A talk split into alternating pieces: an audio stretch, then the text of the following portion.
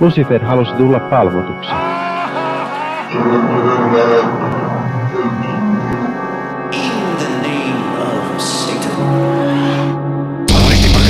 Hyvääpä, hyvääpä, hyvääpä, hyvääpä, hyvää epäpyhää vuorokauden aikaa. Tämä on Sunnuntai Satanisti podcast, tämä podcast ateistisesta, sekulaarisesta, tiedepohjaisesta, feministisestä, ihmisoikeusmyönteisestä ja empaattisesta satanismista. Ja tänään minä olen taas paikalla yksin, sillä oli tässä taas sellainen viikko, että, että oli, olipahan vaan, sanotaanko, olosuhteiden summa, mikä esti meitä tällä viikolla äänittämästä porukalla, niin oli aikamoinen.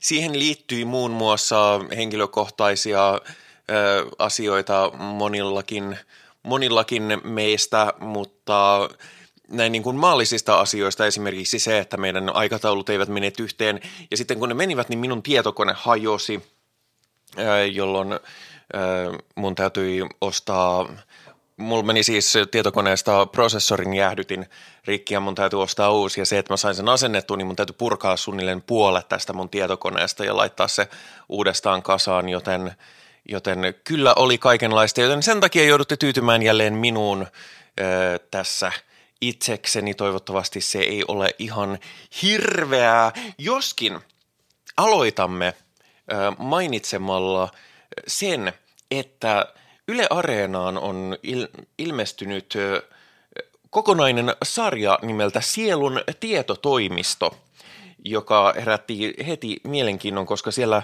puhutaan muun muassa noituudesta ja, ja shamaaneista ja, ja antroposofiasta ja äh, tällaisista asioista, jotka on kiinnostavia, mutta erityisesti sieltä löytyy jakso myöskin satanismista – ja tässä jaksossa, mikä on siis jakso kolme kyseistä, kyseistä sarjaa, niin sieltä löytyy Titanien taistelu Johannes Nefastos versus Henry Hiljander, eli, eli meidän podcastin Henry, joskaan ei samaan aikaan.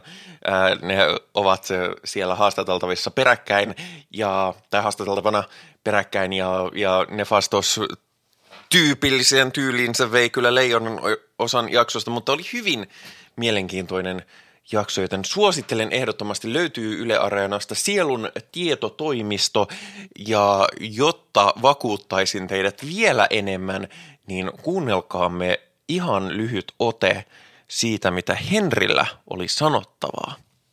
Minä haluan tuhota Suomen evankelis-luterilaisen kirkon. Lähinnä siis valtion kirkkona. Minä ja me Perkeleen temppelissä haluamme Suomesta sekulaarin humanistisiin arvoihin perustuvan valtion, jolla ei ole valtion kirkkoa määräämässä, mikä on se suomalainen tapa uskoa, varsinkaan koska suomalaista tapaa uskoa oikein ei ole. Siinä siis ote kyseisestä ohjelmasta tuo oli, miten Henrin osuusohjelmassa alkaa. Menkäähän kuuntelemaan loput. Se oli muutenkin kiinnostava ohjelma. Täytyy sanoa, että Johannes Nefastos on kyllä äärimmäisen taitava puhuja myöskin aina näissä haastatteluissa ja se luo tosi sympaattisen ja jopa suorastaan, sanoisinko näinkin voimakkaasti, että, että hän luo jopa sellaisen kuvan omista ajatuksistaan ja omista – jutuistaan, että siinä tulee sellainen, että minähän olen jopa samaa mieltä.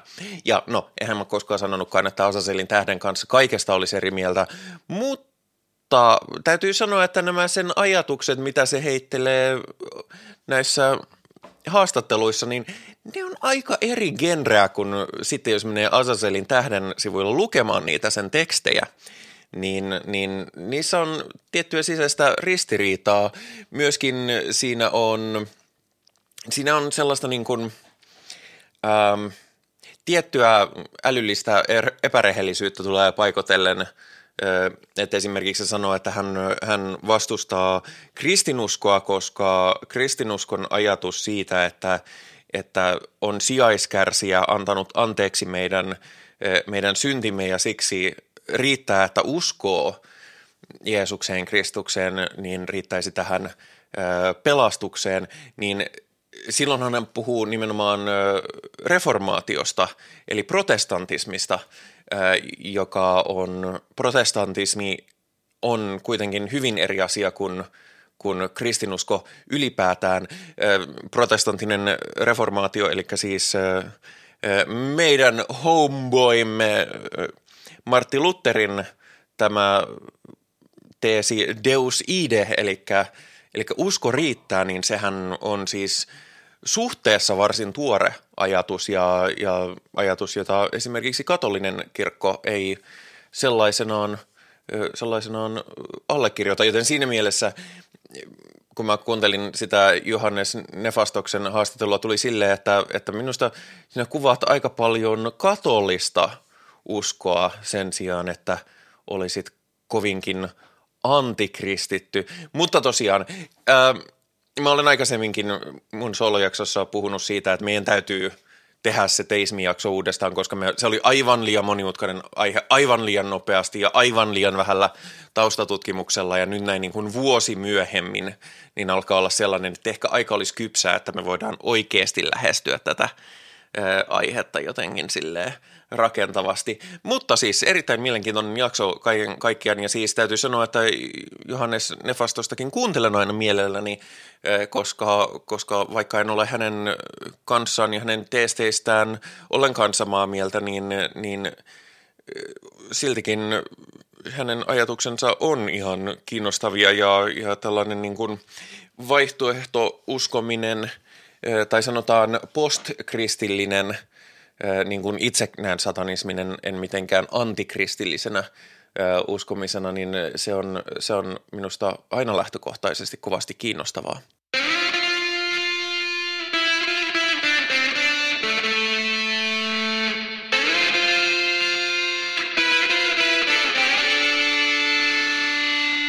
Ja kyllä tämä on jälleen minun soolojaksoni ja tuossa oli sitä painottamaan minun soittamani soolo. Mä olen ruvennut soittamaan vähän kitaraa, joskaan en vieläkään rohkene sanoa, että osaisin sitä soittaa, mutta soitan sitä siitä huolimatta.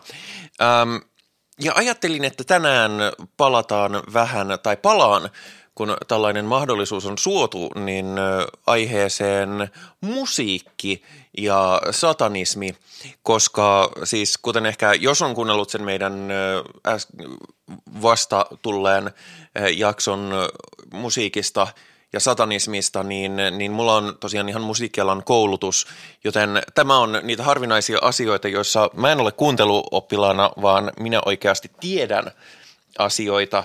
Ja, ja tota,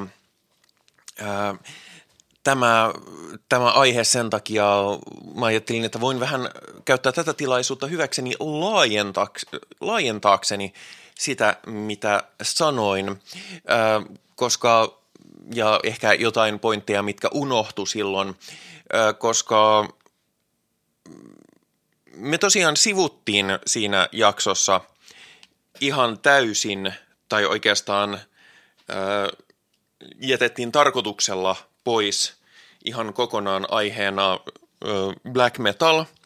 Ja varsinainen black metal musiikki etenkin, miten se liittyy saatanaan ja saatanan palvontaan Norjassa ja sellaisessa, koska siellä kyseessä on vahvasti nimenomaan teistinen uskonto, tai teistinen satanismi. Ja kyllä mä saatoin mainita asian nopeasti siinä, mutta, mutta tosiaan samoin Suomen black metal-skene on hyvin teististä, mutta myöskin hyvin fasistista.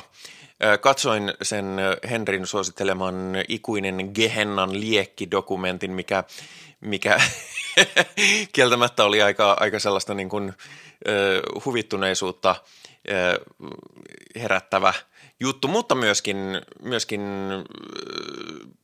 tietyssä mielessä surua ja harmitusta, koska, koska tota, no, ei se ole koskaan mukavaa, että, että niin kuin fasistit ovat, ovat niin tai no toisaalta, jos, on, jos tarvitsee olla fasisti, niin mä arvostan sitä, että fasisti on avoimesti fasisti, koska, koska tota, silloin ei tarvitse kyseenalaistaa sitä, että kuka on fas, fasisti. Eikä sitten myös, myöskään voi pelata sitä korttia, että no kun et nyt keksi mitään sanottavaa, niin syytät minua fasistiksi silloinkin, jos kyseessä on fasisti. Ähm, mutta, mutta joo, siis äh, Norjassa äärioikeisto on hyvin vahvasti äh, mukana äh, tai näkyvänä skenessä. Ja myöskin silloin saatana on hyvin uskonnollista ja nimenomaan antikristillistä satanismia. Ja se on, se mä on yhä enemmän ja enemmän mä olen, mä oon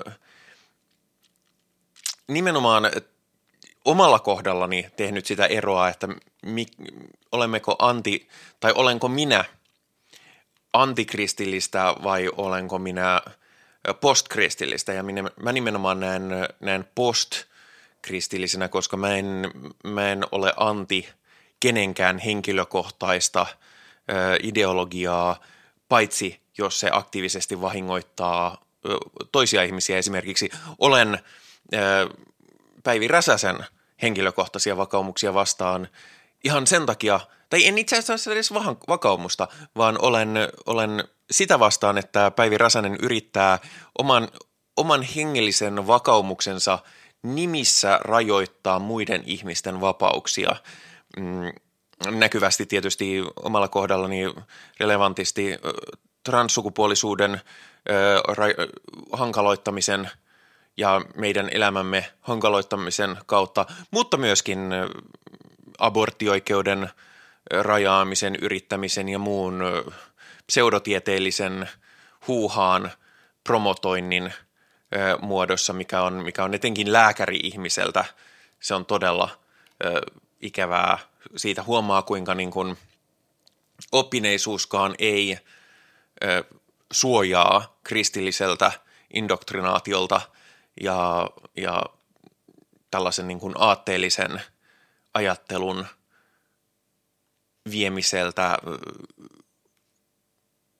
niin kuin todellisuuden, puhun nyt objektiivisen todellisuuden, en, en edes niin kuin hengellisen todellisuuden puolesta, koska hengellinen todellisuus hänellä voi olla ihan mitä vaan. Mutta siis, äh, tarkoitus oli puhua musiikista, äh, niin yksi, mistä meillä heräsi jälkeenpäin keskustelu, oli Ghost, joka on bändi, jota ei tullut mainittua. Mä jätin sen mainitsematta ö, oikeastaan sen takia, että A, se on liian ilmeinen, että mä en, mä en myöskään maininnut, maininnut tällaisia niin kuin todella, todella tunnettuja ö, satanistisia bändejä niin kuin, niin kuin Behemoth e, ja tällaisia, koska ne tunnetaan kyllä skenessä, niin tavallaan siitä ei mitään lisäarvoa, jos ne, jos ne tuo esiin tämmöisessä ohjelmassa. Ää, mutta myöskin sen takia, että, että Ghost on hyvin mielenkiintoinen siitä, että mä olen tulkinnut niin ä, Tobias Forgen, Forgen ä, sanomisten, mutta ete, erityisesti lyrikoiden perusteella, että hän on teistinen sata, satanisti, jossa siis ei ole mitään vikaa. Mutta se on silloin kyseessä, jos, jos me puhumme meidänlaisesta satanismista ja, ja bändeistä, jotka edustaa tämän tyyppistä satanismia, niin silloin se ei olisi ehkä se relevantti bändi, mutta, mutta sitten taas toisaalta joo, kun rupesi, ruvettiin asiasta sitten vielä jälkeenpäin keskustelemaan ja miettimään, että miten tämä nyt menee, niin me tultiin, tai minä ainakin tulin semmoisiin lopputulokseen, että itse asiassa sitä ei voi tietää. Se on ollut hyvin, puhunut hyvin ympärä, ympäripyöreästi asiasta haastatteluissa, ja sitten taas lyrikat, kun ne on paikotellen käyttää hyvinkin teististä vertauskuvallisuutta, niin sitä taas toisaalta se ei ole hyvä mittari, koska, koska aika teististä vertauskuvallisuutta käyttää esimerkiksi muun muassa muun Henry Hiljander, jota on tässäkin ohjelmassa kuultu öö, useamman kuin kerran, öö, niin siinä mielessä tajusin, että niin tosiaan, eihän ei sitä sen puolesta voikaan tietää. Bändistä tykkään kovasti. musta se on oikeastaan aika hauska, kuinka, kuinka se on lyönyt hyvin tietoisen retro estetiikalla ja musiikkityylillä niin läpi. Sen, sen siis levythän selkeästi viittaa johonkin tiettyyn aikakauteen ja sillä tavalla tuo siihen kyllä niin kuin uutta ja modernia asiaa, että, että se ei ole, se ei ole niin kuin suora pastissi, paitsi nyt se uusin se äh, Satanic Panic äh, EP, niin se nyt on, se nyt on ihan äh, suorilta äh, viittaa 60-luvun äh, shock rock musiikkiin – mutta myöskin sen aikaisemmissa levyissä tai niiden aikaisemmissa levyissä on hyvin vahvasti kuultavissa tietty aikakausi. Prequelle se niiden uusin levy, joka, joka siis temaattisesti viittaa ja sijoittuu mustan surman aikoihin, niin sehän on ihan kasari hevilevy. Sitten taas se niiden tokalevy, jonka nimeä mä nyt en äkkiseltään muista, niin se taas on hyvin – hyvin niin kuin myöskin, ei samalla tavalla 60-lukulainen kuin, kuin se, se niiden uusin EP, mutta, mutta se, on, se on enemmän semmoista niin kuin flower power viitteellistä. Ja sitten sen edellinenkin bändi, niin sekin oli niin kuin se death metal tyyli, mitä se siinä viljelee, niin sekin on hyvin – hyvin tietyn koulukunnan ja tietyn ajanjakson viitteellistä. Että se, on, se on hauska, miten se käyttää niin kuin, ää, ajallista sitaattia työkaluna luodakseen uutta musiikkia. Ja, ja sitähän on siis paljon liikkeellä nyt muutenkin ää, musiikkiskenessä, että, että 80-luvun tietty synapoppi oli, varsinkin yhdessä kohtaa se oli niin kuin tosi in – ihan niin kuin top 40 musiikissa, mutta, mutta edelleen, etenkin niin kuin konemusiikkipiireissä, niin synthwave, eli tämmöinen niin kuin tietoinen 80-luku estetiikka pastissi, niin on, on tosi kova juttu ja, ja varsinkin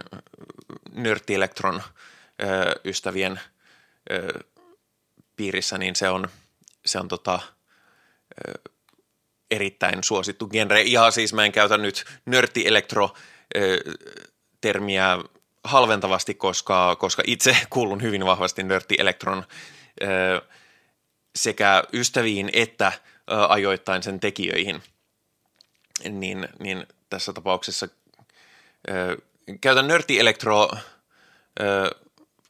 nörtti-elektro termi on niin kuin – se ei ole virallinen genre, mutta mä käytän sitä musiikkia niin kuin, tai siis käytän sitä semmoisesta musiikista, mitä on käytetty ja edelleen käytetään paljon esimerkiksi demoskene musiikissa, että, että jos se on musiikkia, jota ajattelisit kuuluvasi Assembly-festivaaleilla, niin se, se on, sen mä, siihen mä käytän tätä epävirallista nörtti-elektro-termiä. mutta siis tosiaan, sehän on, sehän on aina tosi vaikea – vaikea tota, ulkoapäin vaikea, ellei peräti mahdoton määritellä, että mitä nyt joku bändi tai mitä joku musiikki tai mit, mitkä jotkut lyriikat edustaa. E, silloinkin, kun jos tämä tekijä on itse sen kertomassa, jos vaikka Topias Forge, miksi mä sanon Forge? Forge, se on, se on ruotsalainen, ei, ei tota, missä maassa sanottaisiin Forge, en mä edes tiedä.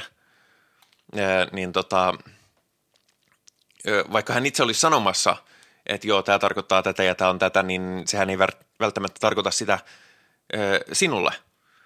Joten siinäkin mielessä nämä on, ja siis Ghostin lyriikoista saa myös hyvin vahvasti sen ateistisen vertauskuvallisen puolen oikein hyvin, hyvin irti, ja siellä on kyllä paljon, paljon tota, lyriikkaa ja, ja juttua, mikä on myöskin ihan suoraan meidän genreämme ateistista satanismia. Mutta tosiaan saatana ja musiikki, se mistä, mitä ei oikeastaan tullut puhuttua siinä jaksossa pahemmin, niin on se, että ongelmahan näissä on myöskin se, että onko joku musiikki saatanallista tai satanistista, niin usein määritellään jonkun toisen taholta ja yleensä vielä niin kuin ei-satanistisista tahoista. Että tulee mieleen esimerkiksi nämä 80-luvun Jenkeissä tapahtuneet levy, äänilevysodat, jotka oli osa saatana paniikkia, missä, missä tosiaan lanseerattiin tämä explicit lyrics, mikä siinä oli parental advisory vai mikä siinä luki, ja siitähän käytiin iso taistelu, että, että semmoiset tarrat lanseerattiin ja, ja se aiheutti ongelmia joillekin artisteille, koska, koska monet isot ketjut, levyjä myyvät ketjut sanoivat, että ne esimerkiksi ei tule ottamaan sellaisia levyjä, joissa tämmöinen tarra on. No nykyään se tarra on hävinnyt siinä, siinä missä nyt äänilevyt muutenkin niin kuin fyysisenä esineenä on hävinnyt, mutta ne hävisi jo sitä ennen, koska, koska sitten jos aika nopeasti huomattiin, että no oikeastaan ketään ei kiinnosta ja toisaalta siitä alkoi tulla myöskin mainos, mikä on justiinsa tämä, että toiselle varoitus, toiselle suositus. Mutta siis siinähän, siinä prosessissa, mikä siinä käytiin, niin, niin siinä tuli monia tällaisia, tuli hyvin esiin se, että miten jos tulkitset ulkopuolelta toisen taidetta, niin voit ymmärtää sen täysin väärin. Siitä on kuuluisa klippi, missä, missä Twisted Sisterin tämä, mikä sen nokkamiehen nimi on, mä oon hirveän huono muistaa nimiä, mutta tätä sanottiin, että teillä on tämmöinen kappale ja että tämä kertoo sadomasokismista ja kidutuksesta ja muusta ja se sanoi, että aa, itse asiassa tämä kappale syntyi siitä, että mä kävin äh, viisurileikkauksessa ja, ja se oli helkarin kipeä sen jälkeen ja se oli muutenkin aika pelottava ja sellainen angstinen tilanne, niin, niin sitten mä tein siitä biisin. Ja, mutta sä halusit, sä etsit sadomis, sadomasokismia ja kiduttamista, niin totta kai sä löysit sen. Since I seem to be the only person addressing this committee today who has been a direct target of accusations from the presumably responsible PMRC, I would like to use this occasion to speak on a more personal note and show just how unfair the whole concept of lyrical interpretation and judgment can be, and how many times this can amount to little more than character assassination. I have taken the liberty of distributing to you material and lyrics pertaining to these accusations, there were three attacks in particular which I would like to address. Accusation number one. This attack was contained in an article written by Tipper Gore, which was given the form of a full page in my hometown newspaper on Long Island. In this article, Ms. Gore claimed that one of my songs, Under the Blade, had lyrics encouraging sadomasochism, bondage, and rape. The lyrics she quoted have absolutely nothing to do with these topics. On the contrary, the words in question are about surgery and the fear that it instills in people. Furthermore, the reader of this article is led to believe that the three lines she quotes go together in the song, when as you can see from reading the lyrics, the first two lines she cites are an edited phrase from the second verse, and the third line is a misquote of a line from the chorus. That the writer could misquote me is curious, since we make it a point to print all our lyrics on the inner sleeve of every album. As the creator of Under the Blade, I can say categorically that the only sadomasochism, bondage, and rape in this song is in the mind of Ms. Gore. Siinä oli siis uh, Twisted Sisterin uh, uh, Dee Snyder oli tietysti hänen nimensä. Uh, varmaan monelle kyllä ennestään tuttu uh, klippi, aika kuuluisa uh, kuuluisa kommentti, ja niin, niin passaakin olla, koska se on kyllä erittäin hyvin sanottu. Ja sen takia mä en itse halua kauheasti mennä tulkitsemaan toisten, olen siis tehnyt sitä kyllä ennen, mutta, mutta etenkin nyttemmin en halua mennä tu, tu, äh, tulkitsemaan toisten tarkoitusta omasta lähtökohdasta äh, liikaa, koska silloin helposti syyllistyy juurikin tämän tyyppisiin – yleistyksiin ja väärin oletuksiin. Ja se, tämä siis erotuksena siitä, että totta kai mä voin laittaa oman tulkintani kappaleisiin, mutta, ja ne voi tarkoittaa minulle henkilökohtaisesti ihan mitä vaan, mutta mä en haluaisi julkisesti mennä, mennä tota, sanomaan, että hei, nämä sanat varmaan tarkoittaa tätä tai tätä halutaan sanoa, jollei siitä ole varmuutta ja jollei tiedä, mitä, mitä tämä artisti itse on asiasta ajatellut, koska silloin juuri voi helposti syyllistyä, vaikka se olisikin niin sanottua positiivista diskriminaatiota, jos vaikka menisin sanomaan, että no Ghostin sanathan nyt on selkeästi ateistisia ja, ja antiteistisiä, niin, niin silloin voisin vaikka se olisi minulle henkilökohtaisesti esittäytyisi positiivisena asiana, niin sehän, niin siltikin olen tehnyt aika voimakkaan san, kannanoton jonkun toisen taiteesta.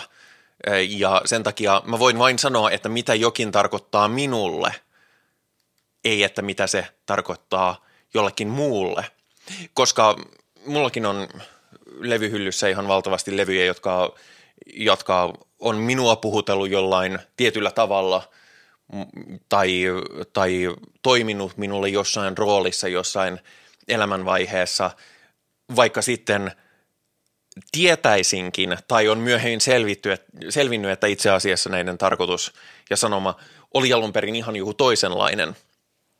Ja siinähän tullaan myöskin siihen, että, että Tipper Gorille – Under the Blade sisälsi sadomasokismia ja, ja sitomista, niin eihän siinä mitään. Minä tykkään molemmista näistä mainituista asioista, niin, niin tota, jos haluaa kuunnella sen sellaisena, että uu, tässähän on hieno, hieno seksifantasia, niin, niin sehän on vaan positiivista, mutta – niin kuin voi olla positiivista itsen kanssa, mutta, mutta tosiaan se, että kategorisoi jonkun toisen taidetta tuolla tavalla, tuolla tavalla ulkopuolelta, niin, niin se on helposti harhaanjohtavaa ja voi aiheuttaa vakaviinkin väärinkäsityksiin. No niin, eiköhän se pointti tullut nyt selväksi kaiken tämän itsensä toistamisen jälkeen. Ja sen takia justiinsa on hirveän vaikeaa musiikkihistoriaa tuntevana ihmisenä onkin hankala lähestyä niin kuin aihetta satanismia ja musiikki, koska niin monen, monenlaista musiikkia on brändätty satanistiseksi ja, ja on, aiheeseen on paikotellen liittynyt myöskin imperialistiset tai rasistiset asiat, niin kuin esimerkiksi Robert Johnsonin tapauksessa, vaikkakin tosiaan alkuperäinen alkuperäinen myytti muusikosta, joka menee tienristeykseen ja myy sielunsa paholaisille, jotta saisi yliinhimilliset kyvyt liittyykin Paganiniin. Ja Paganinin nyt on hänen, hän edustaa mitä suurimmassa määrin kolonialistisia valkoihoisia voimia näin niin kuin siinä, että mistä hän tulee ja miltä hän näyttää. Mutta, mutta tosiaan, ja siis bluesmusiikin devil's musickinä, niin sitä ei tosiaankaan tarkoitettu positiivisena asiana. Suosittelen sellaista sarjaa kuin Metal Evolution, jos on yhtään kiinnostuneempi hevimusiikista. Varmaan monelle tuttukin. Mä oon katsonut sitä itse asiassa nyt vähän tämän, kun tämä tuli sen jakson myötä puheeksi, niin mä oon katsomassa sitä uudestaan sarjaa. Se on siis 12-osainen, alun perin 11-osainen, mutta ne on tehnyt sitten vuosia myöhemmin joukkorahoituksella siihen 12 osan niin sarja metallin historiasta ja se lähestyy sitä vielä, siinä on siis antropologi on se, joka on se tyyppi, joka sitä tekee. Se lähestyy sitä aihetta toisaalta tosi akateemisesti, mutta se tekee sen kyllä hyvin niin kuin kansantajuisella ja viihdyttävällä taju, tavalla silleen, että se löytää tosi yllättäviäkin yhteyksiä, sellaisia, joita vaikka mä oon nähnyt sen vuosia, vuosia, vuosia sitten sen sarjan, niin mä en muistanut edes minkälaisia yhteyksiä se tekee ja joita mäkään, mä olin unohtanut, joita en ole itse osannut ajatella ja sitten niin, tulee silleen, että totta, tässähän on ihan selvä jatkumo, vaikka mä en koskaan aikaisemmin ajatellut tai tätä ei myöskään niin kuin historiasta, historiasta tota, voi kauheammin sanoa. Mä sain justiinsa viestin, joka, joka sai mun ajatuksen katkeamaan, joten äskeisessä lauseessa ei välttämättä ollut mitään järkeä. Mutta joo, suosittelen sitä kovasti ja siinä on myöskin, ää, mä en muista onko se siitä sarjasta vai onko se jostain muusta metallidokkarista, ää, yleinen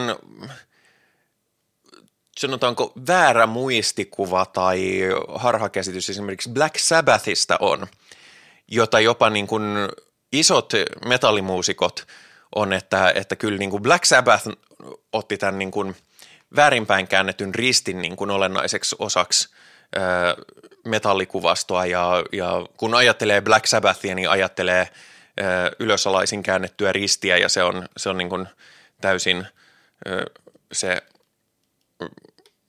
niin kuin, mikä, mikä symboliikka siitä tulee mieleen. Kun siitä taas katsoo Black Sabbathin kuvastoa ja niiden asuja ja koruja ja, ja vaikka Ozzy Osbournein taloakin, ne kaikki ristit on oikein NS oikein päin. Black Sabbath ei ole käyttänyt väärinpäin ristiä. Varmasti on, on saattanut jossain käyttää, mutta ainakaan niin kuin klassinen Black Sabbath, johon kuuluu muun muassa kappale Black Sabbath, niin, niin siellä ei kyllä näy ylösalaisin olevia ristejä missään. Sen sijaan näitä perinteisellä, perinteisessä ää, orientaatiossa olevia ristejä siellä on huomattavan, huomattavan paljon. Joten näin ne asiat jotenkin muuttuu ja vääristyy ajan myötä ja sen takia musiikin ja muusikoiden lähestyminen on kovasti haastavaa ja etenkin ideologian liittäminen taiteeseen on hyvin hankalaa. Toinen esimerkki muuten, joka ei liity varsinaisesti satanismiin mitenkään, mutta pakanauskontoihin toisaalta kyllä, on Richard Wagner, josta, jonka musiikista itse pidän kovasti.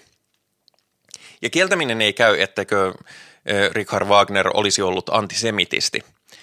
Hän, hän oli sitä hyvin paljon ja, ja hän on jopa kirjoittanut artikkelin aiheesta musiikki ja juutalainen – jossa hän arvostelee juutalaisten musiikkia hyvin dekadentiksi ja alempiarvoiseksi syystä tai toisesta, edes sitten varsinaisesti tietämättä, että kenen, kuka muusikko nyt sattuu olemaan juutalainen tai ei, mutta tämä nyt on tätä. Toisaalta sitten taas se täytyy aina reflektoida sen ajan tiettyyn zeitgeistiin, joka, joka ei tietenkään anna sitä anteeksi eikä, eikä poista sitä ö, sen ö, antikristi, tai siis antikristi, mulla menee nyt taas ajatus ihan sekaisin. Mä, mua ärsyttää se, että mä, mulla käy niin helposti näin, varsinkin jos mä muodostan monimutkaisia ajatusjuoksuja, mutta siis se ei, se ei mitenkään anna sitä anteeksi, että hän oli antisemiitti, mutta – täytyy aina muistaa, että missä maailman ajassa asiat on kirjoitettu, mitkä on ollut sen ajan niin kuin sellaisia yleisesti hyväksyttyjä ajatuksia. Meilläkin on ollut Suomessa hyvin suor- hyväksyttävää sanoa esimerkiksi tummaihoisia ihmisiä N-sanalla ja, ja käyttää Lakupekka-logoja ilman, että ihmiset edes ajatteli, että ne tarkoittaa mitään. Mä oon huomannut sen, kun, kun olen tässä ö, tota noin, on amerikkalaista auttanut muuttamaan Suomeen, niin, niin tota, kun se on käynyt täällä ja näyttänyt niin, että tämmöistä täällä ja sitten se on sille ihan kauhuissa ja sitten on silleen, että, niin että joo, että tämä ei ole hyvä juttu.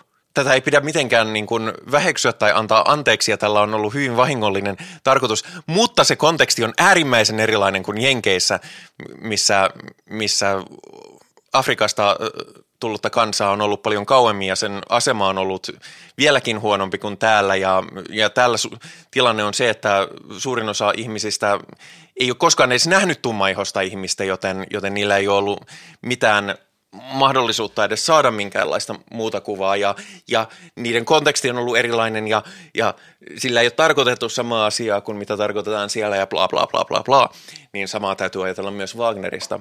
Mutta koska sitten muun Herr Hitler oli kovasti, kovasti tota, innostunut Herr Wagnerin musiikista ja, ja käytti sitä paljon äh, natsi äh, Marseilla ja, ja, äh, ja kovasti auttoi tämän Wagner-festivaalin äh,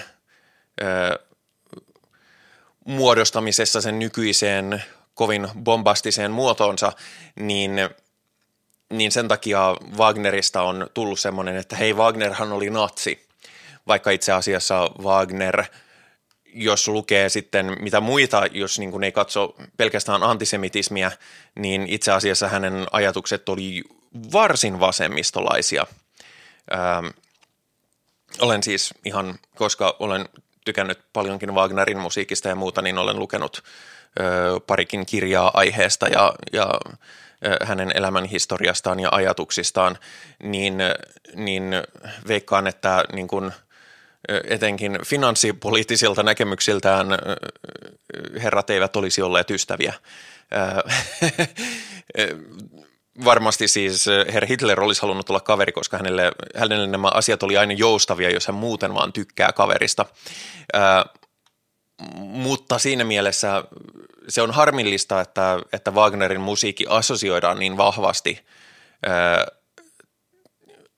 natsiaatteeseen ja natsiliikkeeseen, kun hän on siis kuollut jo aikaa kauan ennen Hitlerin muodostamaa natsipuoluetta ja natsiaatetta, ja monilta osin sen ajatukset ei edes liittynyt siihen. Sama, se on vähän sama kuin, että jos mietitään Sibeliuksen kansalaisromantiikkaa, niin, ja jos sanotaan vaikka, että Halla-aho olisi, olisi ollut, ö, olisi kauhea Sibelius-fani ja se aina olisi silleen, että joo, Sibelius sitä, Sibelius tätä, niin, niin se olisi ihan sama kuin me sitten todettaisiin, että, että no Sibelius oli persu,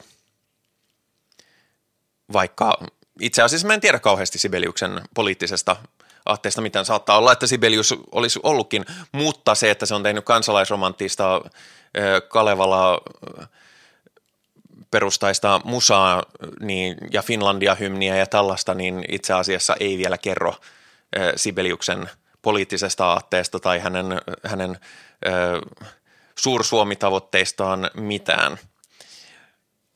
Ja kuten sanottu, mä en ole itse asiassa perehtynyt Sibeliuksen poliittiseen käsittääkseni hän oli hyvin neutraali, mikä, mikä sekin on siis toisin kuin mitä ihmiset usein ajattelee, niin se, että on neutraali, niin ei tarkoita sitä, että ei olisi poliittista kantaa, koska neutraalius on, on poliittinen kanta status quoon puolesta.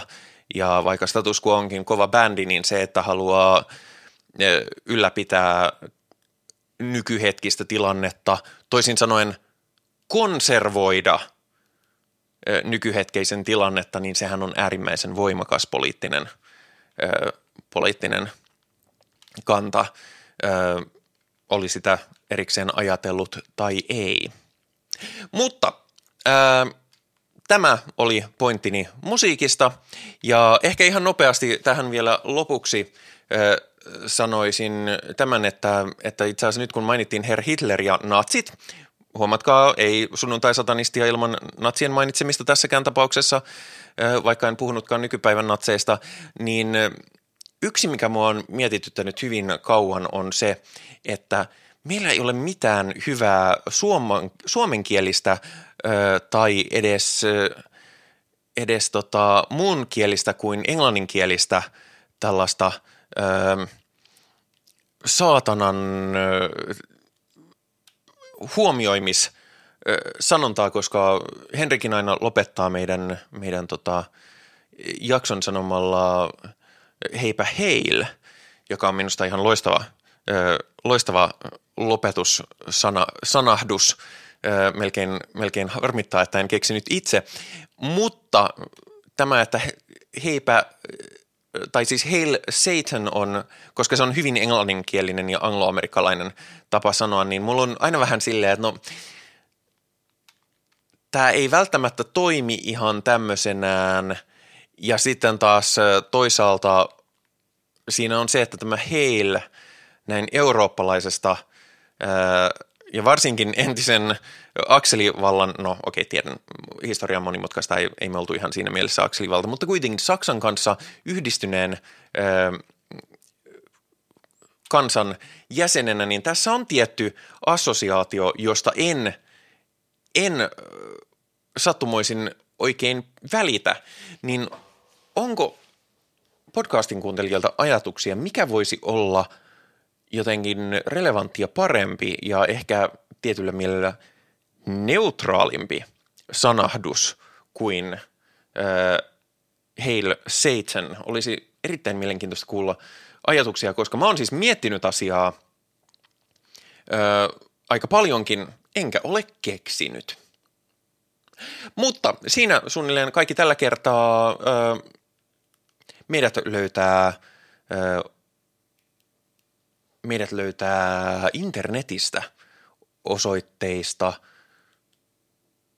esimerkiksi facebook.com. Mun ei pitänyt sanoa osoitteesta. Meidät löytää Spotifysta, meidät löytää YouTubesta, meidät löytää myös Facebookista. Meillä on, meillä on sivu, josta, jonne voi lähettää palautetta suoraan myöskin ilman, että, että tarvii julkisesti näkyä, että nyt tykkää kauheasti tämmöisistä saatanahommista, koska siihen liittyy stigmaa ja ymmärrän sen, että kaikki eivät halua välttämättä assosioitua ainakaan ihan niin näkyvästi eh, näiden asioiden kanssa. Meidän löytää Spotifysta – meidät löytää Discordista.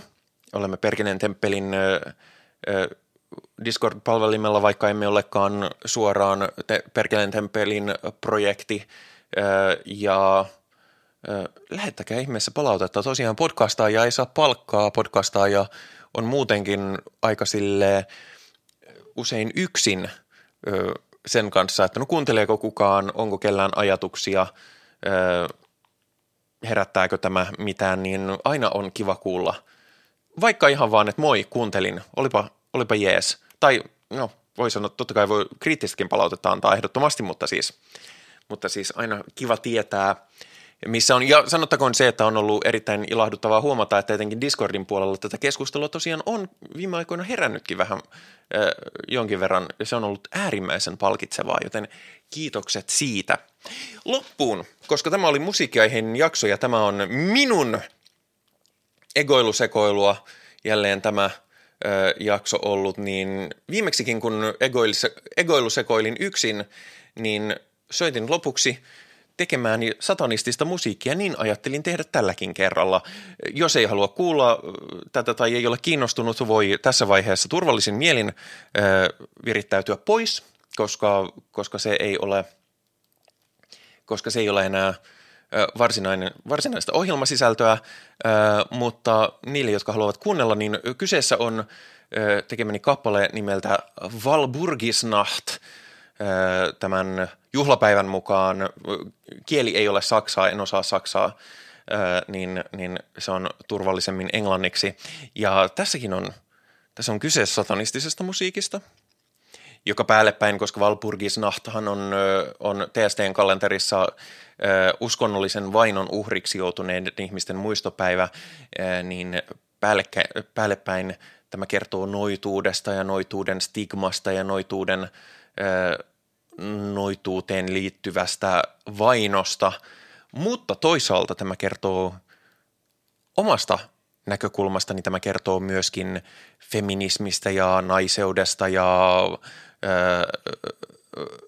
naispuolisuuden asemasta yhteiskunnassa ja, ja näistä antifeministisistä noitavainoista, joita yhteiskunnassamme on yhä edelleen. Mutta jos tämä tarkoittaa sinulle jotain muuta, niin sekin on täysin ok.